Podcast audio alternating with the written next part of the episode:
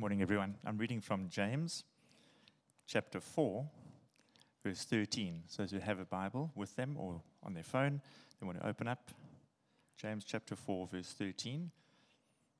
Come now, you who say, Today or tomorrow we will go into such and such a town and spend a year there and trade and make a profit. Yet you do not know what tomorrow will bring. What is your life? For you're a mist that appears for a little time and then vanishes. Instead, you ought to say, If the Lord wills, then we will live and do this or do that. As it is, you boast in your arrogance, and all such boasting is evil. So whoever knows the right thing to do and fails to do it, for him it is sin. Thank you. And um, over to Raj uh, with mention that uh, obviously, with the screens not working, there is no brilliant PowerPoint that uh, usually is uh, projected onto the screen. So, this is your moment to either take notes if you've got a pen and paper, um, or we will forgive you if you're taking notes on your phone as well. The preacher has left the stage. He's back. Who would like to borrow my Bible? You don't have a phone, you don't have a Bible. Would you like to borrow mine? Nobody wants to admit they don't have one. So, if you would, you can come grab it at any stage. It's right here. We're in James chapter 4, and I was uh, listening to Cape Talk as I do, and uh, sometimes I enjoy it, sometimes I don't. But Cape Talk uh, brought up the topic of the happiness index. I don't know if you know about the happiness index, but the happiness index basically tries to measure how happy people are in our country. And what do you think the 2022 happiness index has done in the last three weeks? It has taken its lowest dive yet. South Africans are less happy than we have been all year, according to the Happiness Index. Now, that uh, is my way of introducing the fact that the happiness index tends to get South Africans thinking all kinds of thoughts. And they're not original thoughts, right? I mean, we've heard of people thinking of new and supposedly greener pastures around the world for a long time. But when the happiness index hits the lows that it does, and we're in our next version of level six, we've had levels in 2020, we've found new levels in uh, through Eskom. We are struggling with all kinds of levels, and the happiness index gets low, and people start considering where is the good old green mamba?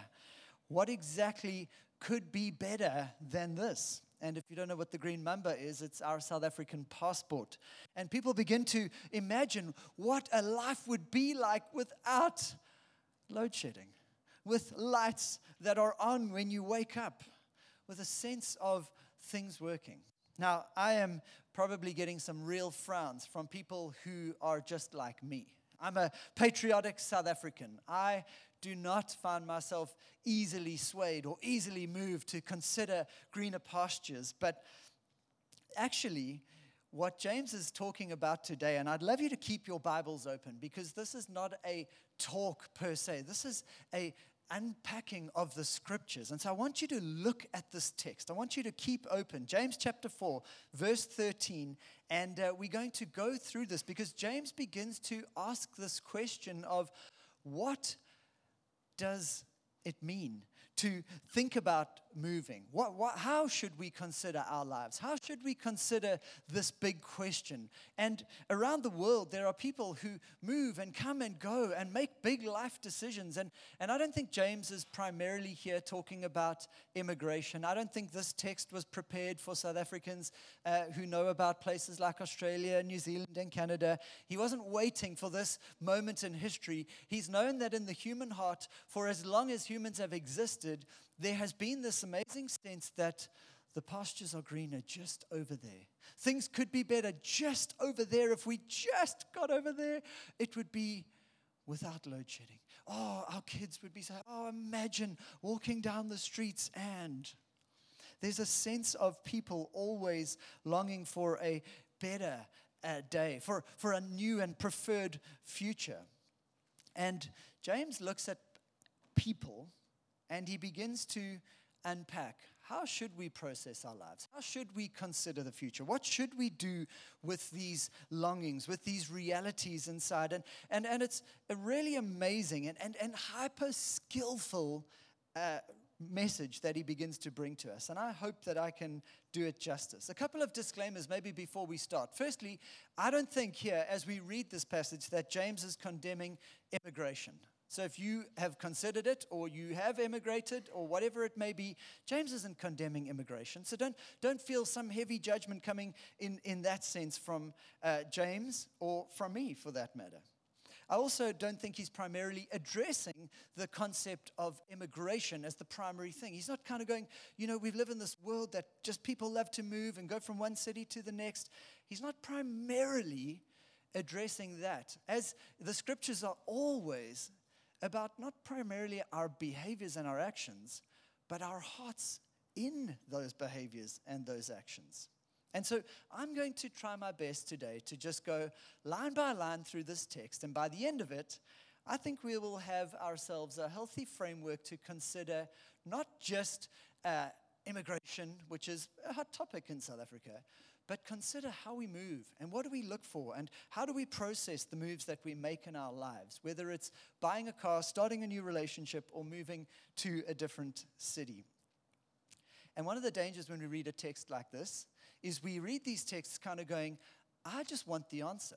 Give me the bottom line, Roger. I, I don't want to kind of go through all this stuff. I want to know at the end of the day, what do you say? Yes or no? Should South Africans be looking for greener pastures or not? And the scriptures are just so beautifully ambiguous. They don't do that for us. They don't, the scriptures never leave you with this lovely bottom line going, cool, tick, got the pastor's approval, we can go now. It just doesn't do that. He always aims at the heart. And so he starts in verse 13. Now listen.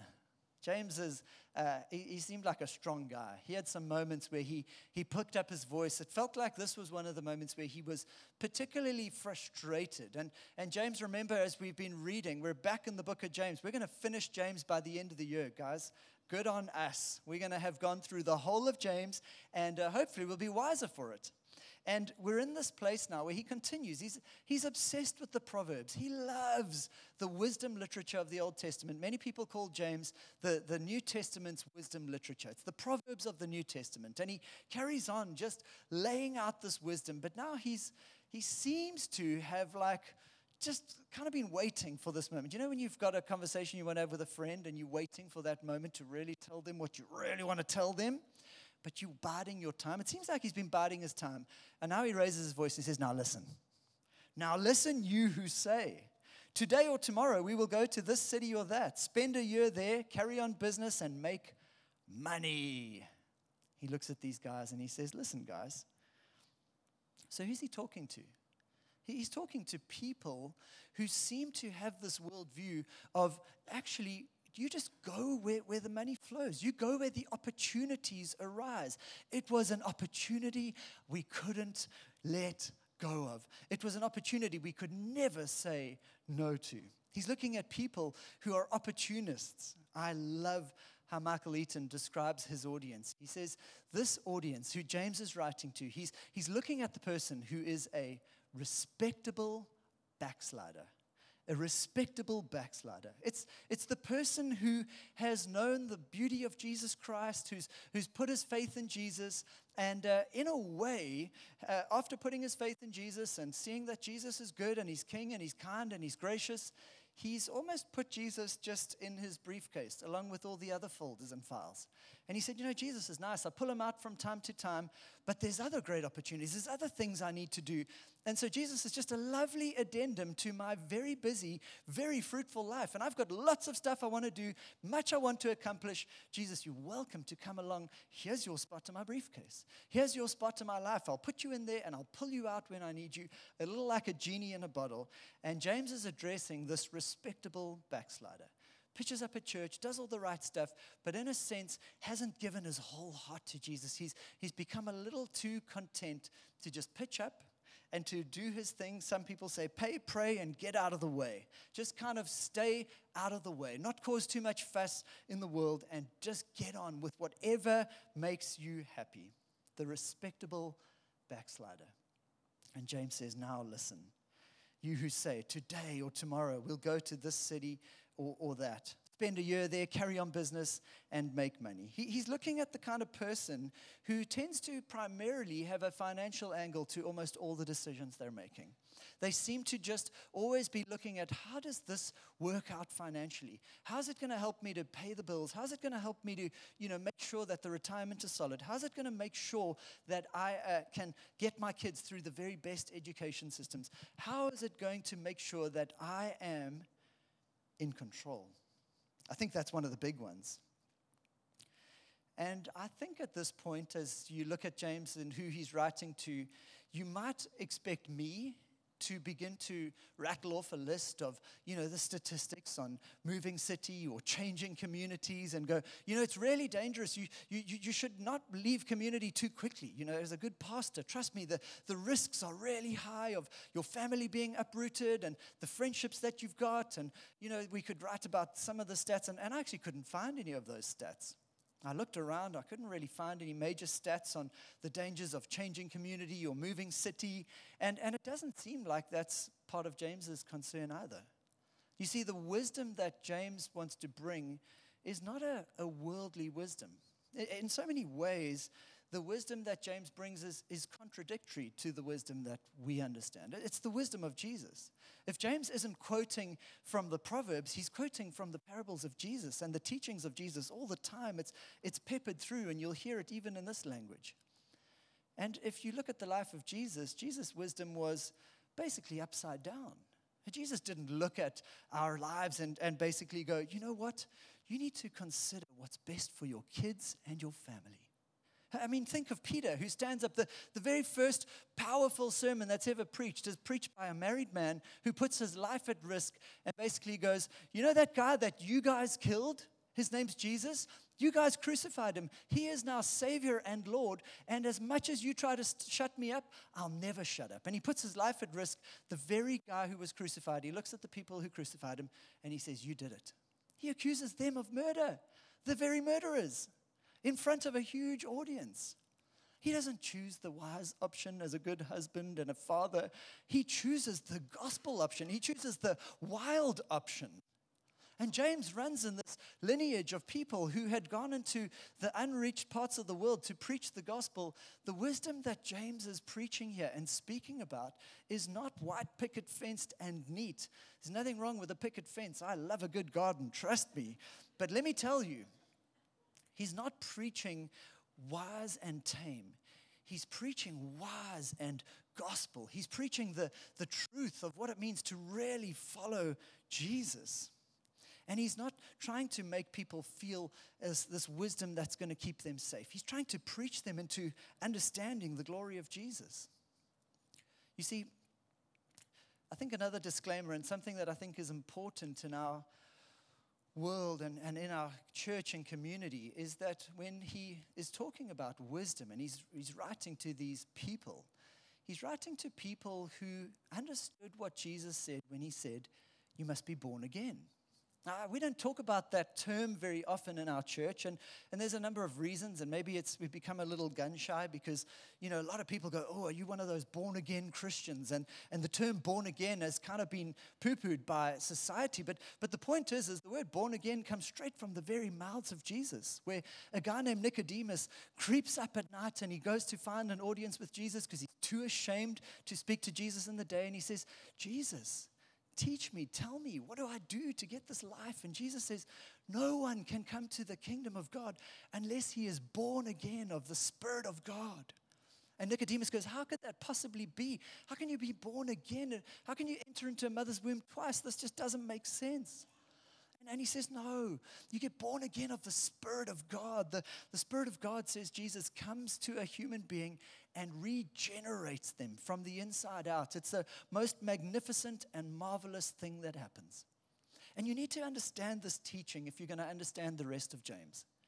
Because if you don't, what ends up happening is you begin to read James in a kind of way that you might read one of your favorite self help books. You go, oh, cool. Oh, you, you know, maybe we shouldn't travel so much. That's pretty wise. We should root our family. Sounds really good. You know, and find a good school community for our kids and grow old there. That sounds like good wisdom. But actually, James is writing to people who he trusts have been born again of the Spirit of God. And I don't know if you can recall a moment or maybe a kind of season in your life where you experienced what would be called a new birth, being born again. It's an important thing to, to ask the question of. You see, some people describe the born again journey almost in two ways. You can either have a bee sting type experience. I think that would be describe my life. April 2003, April 21st, I had a bee sting moment. It was like I went to bed one day and I was uh, far from God, rebelling and doing everything my own way. I woke up the next morning and I was like, this is not going to happen anymore. I, I, received grace. I believed the gospel. It was like things turned around. I was not perfect thereafter, don't get me wrong, made loads of mistakes, but it was like that day stuff changed. Other people, almost you can't describe a day, but you can describe a season. You can describe, maybe it was a couple of months or, or a few years where suddenly it was like the lights just switched on and you saw Jesus. And what happens when a person is reborn is that this, this, this life of following Jesus becomes a high privilege. Like the, the words of Scripture are no longer just like stories about this guy named Jesus. They become the very uh, curriculum for your life. You look at the life of Jesus and the words of Jesus, and you go, There's nothing more amazing I could do with my life than to read what he did and then to re replicate it in my own life and to see what he said and try to obey what he says, and to look at the way that he lived and to find myself caught up in that story and living that out. This new birth, it's like you can't even understand why, from one day to the next, the words of Jesus that sounded so just insipid and cold suddenly switch on and become alive and, and epic in your heart. And you go, There is nothing I want to do more than to love and follow the King of Kings and the Lord of Lords and the language, and even pitching up a church, and you thought those guys were just weirdos clapping their hands. Suddenly you find yourself going, they're not weird. They've found something, and it's alive in their hearts. And when they sing, they're not just singing, they're singing because a song has been placed inside of them. They've been born again, they're alive to God. There is nothing better for them to do. If they could sing all day, they would until their voices were gone because they've just found God. They've been born again. And Jesus carries on. He says it's the Spirit of God that does this work. One of the tragedies of many of our salvation, reborn kind of experiences is that the hope would be that soon after, you, you put your faith in Jesus, soon after, somebody comes by your side who's mature, who loves Jesus, and they grab your hand, they say, Come, let's go. Let me show you what Jesus really says about this.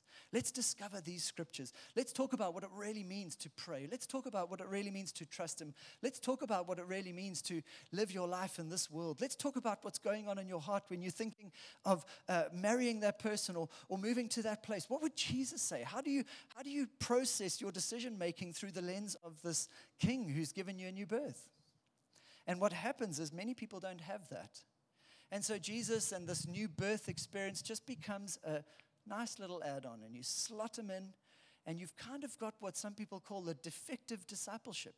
He's just become a nice add on. You remember that, that season where, you know, there was gooey feelings inside, and those feelings subsided, and the whole thing of following Jesus just became part of everything else. James is wanting to say, no, no, no. No, that's, that's, not the, that's not the point here. That's not what I want for you. And so he carries on in verse 14. He says, I want to coach you. Why do you, you don't, in verse 14, why? You do not even know what will happen tomorrow. You don't even know what will happen tomorrow. If, if you're born again, you're born again into a world whereby suddenly you realize, I'm not even in control of what might happen tomorrow. And I'm okay with that. Uh, for the first time in my life, I can deal with that. It's, it's not as stressful as it used to be. I have no idea what might happen tomorrow. I think James's first point in this whole decision making thing would be plan like you're not in control. Plan like you're not in control. How different would your planning life be if you just planned like you weren't in control? Does James discourage planning? No. Does Jesus discourage planning? Absolutely not. He planned all the time. But planning like you're not in control is probably a wiser way to do it.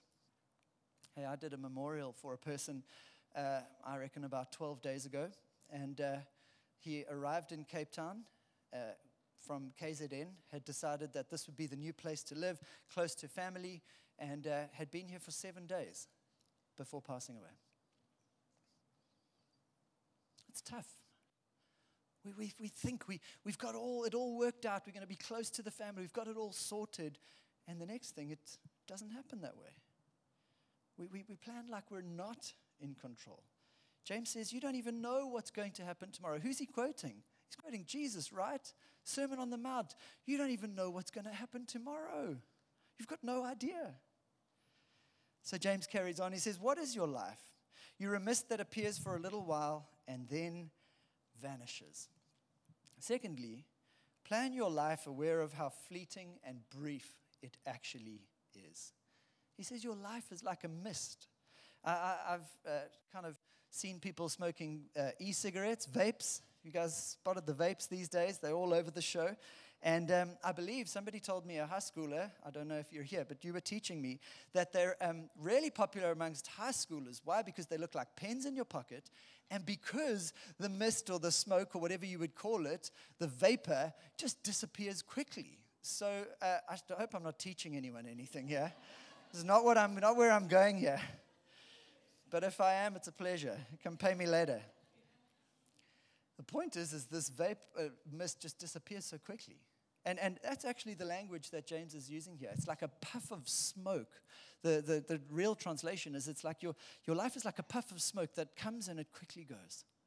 I was reflecting on even just our own last sort of 10 years. And I, I don't know if you, next, uh, we were chatting about it, but I said to her, I think a week ago, I said, it feels like almost yesterday that she phoned me and she said, The doctor has said Chloe's coming now. And I got in my car and I drove straight to Kingsbury Hospital. And 45 minutes after, there's my new little baby girl in my arms. It, it felt like it happened yesterday. It really, I could tell you exactly, I can almost remember the work I was doing. It happened so recently. Honestly, it feels like just the other day that I arrived in Cape Town to come study. I remember exactly the car we were in. I remember what it felt like to drive in. In fact, the first house we stayed in was at my auntie's house in Tableview. So it, it, it was like just the other day. But it's 22 years ago, and how quickly stuff happens. They say the days are slow, but the, the years go fast. James isn't saying your life is worthless. No, Jesus tells us all the time. He knows how many hairs are on your head. He cares deeply about the details of our lives. But he pulls us back for a moment and he says, Stop making decisions, firstly, as though you're in control. And secondly, stop making decisions as though you're going to live forever and that your life is some monument to yourself. Your life is just a mist. It's going to come and it's going to go.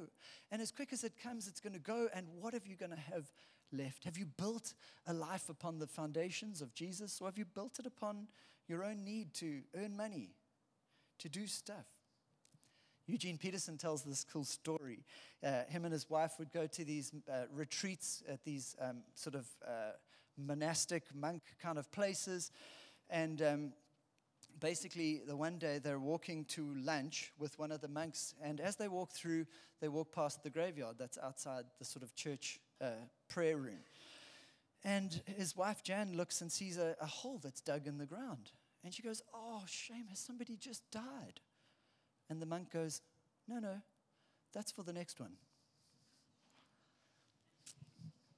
No, no, that's for the next one. He said, What do you mean? No, no, we always dig a new one for the next person who's coming. Three times a day, they walk past an open grave to remind themselves that one of them could be next. There was another monastic practice where they would get a skull. And as they were writing and practicing their, their uh, silence and solitude and all the other practices, they would have a skull living on their table. And every time they would work, they would remember that could be me soon. That could be me. We, we live in a world that goes, fill in the holes, get rid of the skulls, and make sure that we don't think about death. It's never coming. James says, Your life is like a mist. You can work hard, you can earn money, but let me tell you, it goes as fast as it comes. Start planning, he says. In verse 15, he says, instead, there's some cool ways to do it. It's not as depressing now. Instead, you ought to say, if it is the Lord's will, we will live and do this or that. So he says, This is what you should do. Instead of looking at your life and going, How do I accomplish? How do I get career? How do I find myself earning more? Says, Put that aside. Your life's a mist. You're out of control anyway. Why don't you try to do something that people have been doing for a long time? Try to discern the will of God. I think people have got so confused by this concept that we've just put it aside. We're putting it back on the table today. Discerning the will of God is something that followers of Jesus have to learn to do. And I'm inviting you to journey with me. There's three basics that God has given us in, in how we can discern the will of God. The one easiest way to do it is just to get yourself into Scripture.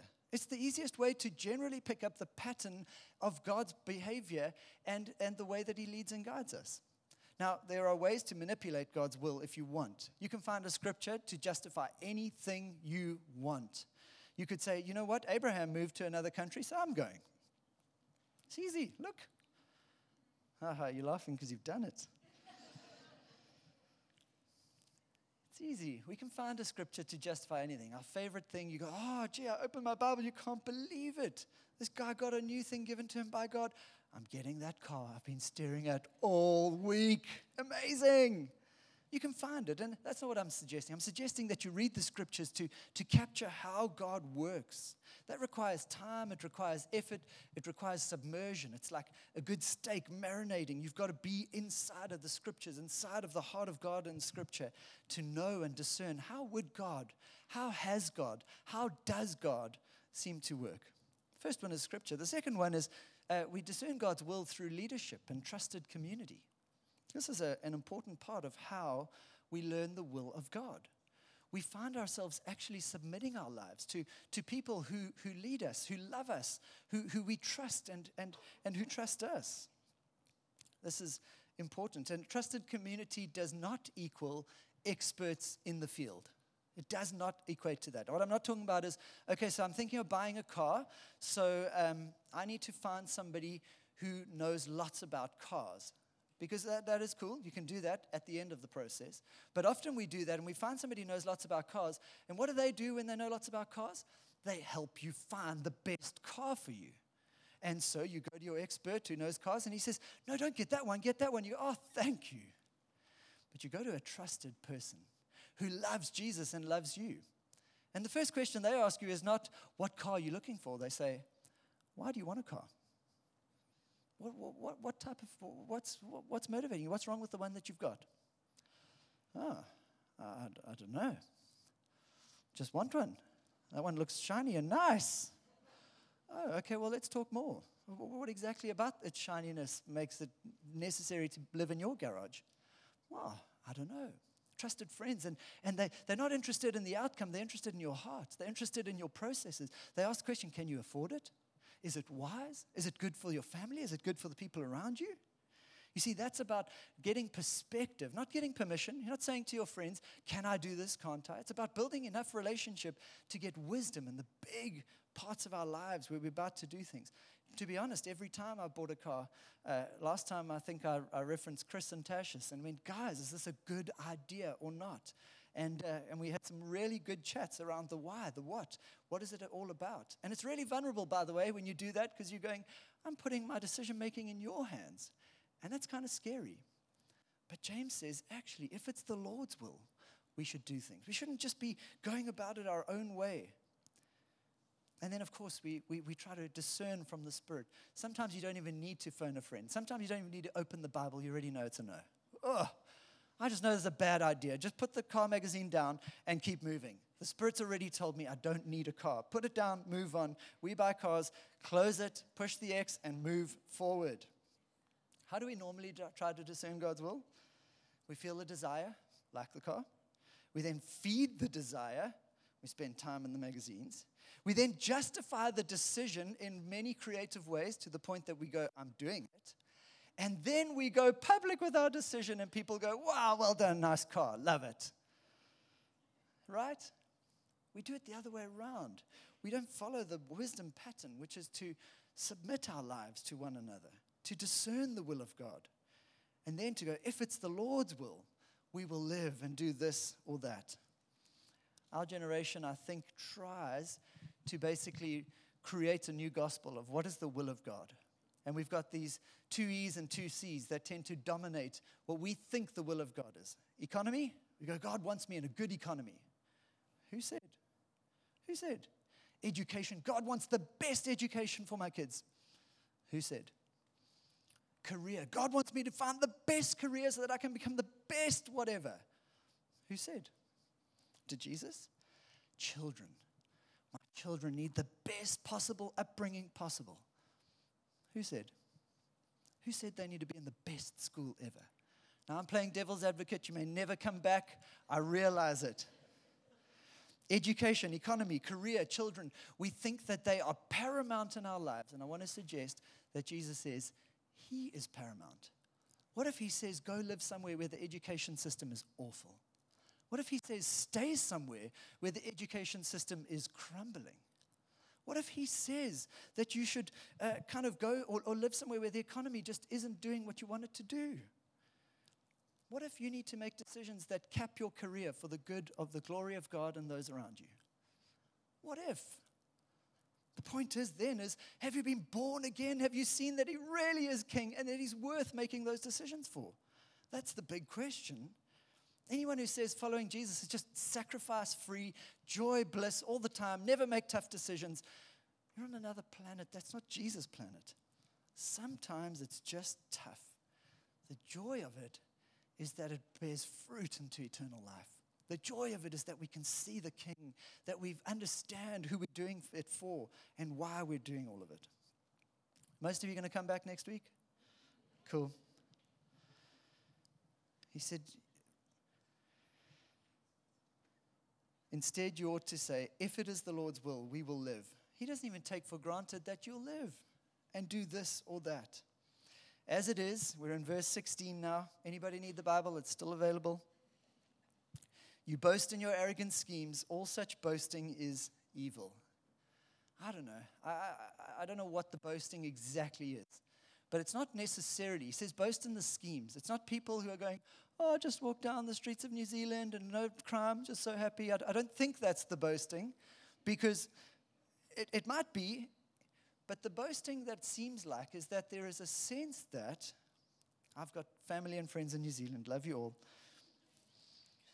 There's a sense that they're boasting in their false sense of control.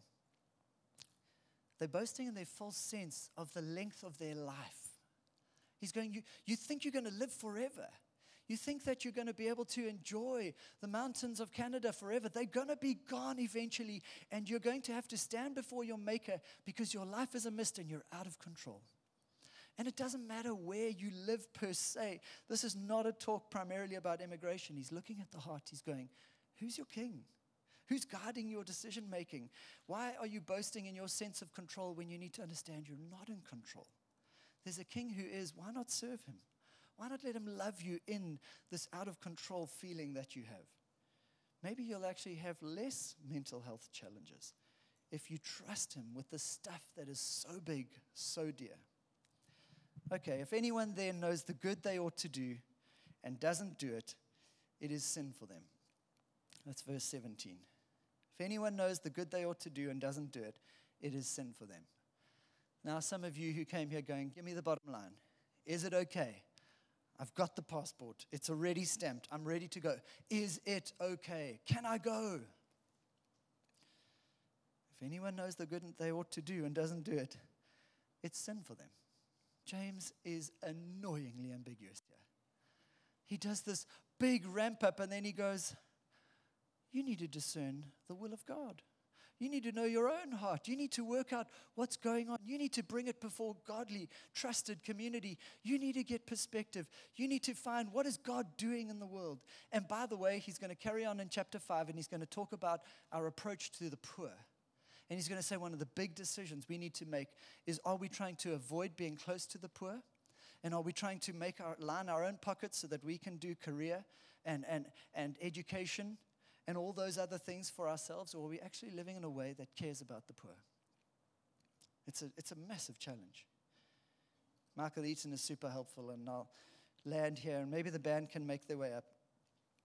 He says, You know, sinners often seen as kind of just breaking the law, transgression of the law. But what if there is no written rule about what we should do next?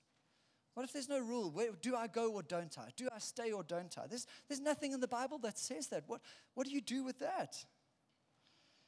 Michael Eaton, he says, living without principle, he says, there can be a sin where there is no written law at all. God may be leading you to do something for a poor neighbor. There's no law about it. You can be moral and upright, yet do nothing about the poor person nearby. But sin is not the transgression of the law. Sin is anything that goes against what is right at all times, and even what is right for you right now at this moment. I love how Jesus leaves us hanging. How many times Jesus walked away? I think he dropped the mic off the stage and he said, Now deal with it. I don't have your answer. I can't tell you what to do. What I can tell you is how to view your life. You're not in control, your life's a mist. You need to be born again. You need to have a new birth. You need to trust that God is as kind as He says He is and that He gave us Jesus Christ, the Son of God, who lived a life we could never live, who died the death we should have died on our behalf for our good and His glory so that we could have our lives renewed and you can have yours renewed and you can begin to understand that there is a King in heaven named Jesus who loves you more than you love yourself and He might give you a great career, and He might get your kids into great schools, and you might have a wonderful life filled with picket fences and joy. But that's not the main point. The point is that you have found your new center. You found the new song that stirs your soul, and you live for Him forever. James' friends are ready to forget the church, says Michael Eaton. Forget the needy and rush off to do business in some faraway city. James says, You're a respectable backslider. Start considering the will of God for your life.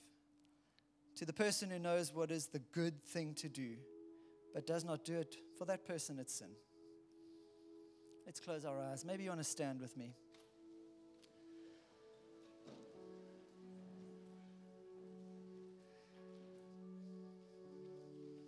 Today, Lord, we come to you not to get more control but to recognize actually that we're out of control and that our life is a mist.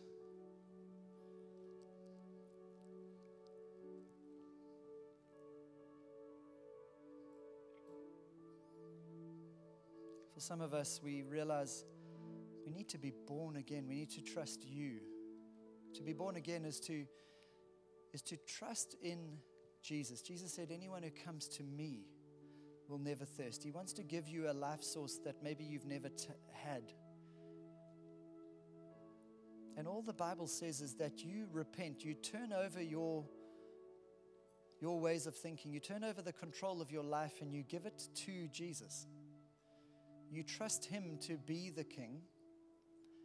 And an amazing exchange happens in that as you give Him your life, you realize that He is actually giving you much more than you ever imagined. He's giving you His life. And when He gives His life, you know it. And for some of us, even this morning, it's maybe a homecoming, you've drifted. You become a respectable backslider and you've just forgotten. You've shelved him. You pull him out off the shelf from time to time. But Jesus cannot be shelved.